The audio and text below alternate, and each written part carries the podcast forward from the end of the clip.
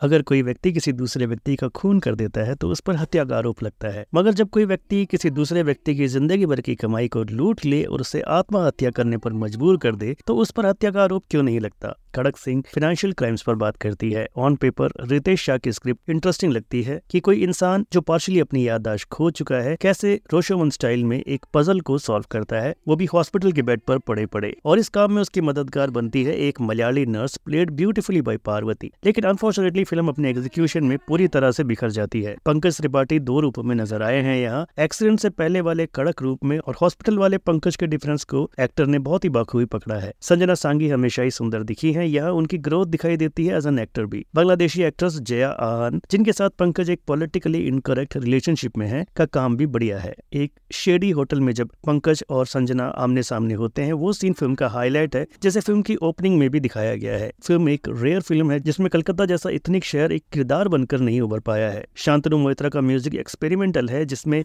Indian instrument use किए गए हैं। ये एक्सपेरिमेंट थ्री ऑफ़ अस जैसी इमोशनली एनरिच फ़िल्म में अच्छा लगता है, पर कहीं ना कहीं मुझे इस जॉनर के लिए ये थोड़ा अनसूटेबल लगा। कड़क सिंह की राइटिंग लेयर्ड है, जो फाइनेंशियल फ्रॉड के साथ साथ पेरेंटिंग वर्क प्रेशर जैसे बहुत से आयामों पर बात करती है। विश की थोड़ी थॉटफुल हैंडलिंग के साथ इसको बनाया जाता तो मज़ा आ जाता। खड़क सिंह को फ़िल्म की बात की रेटिंग रहेगी 2.5 स्टार्स की।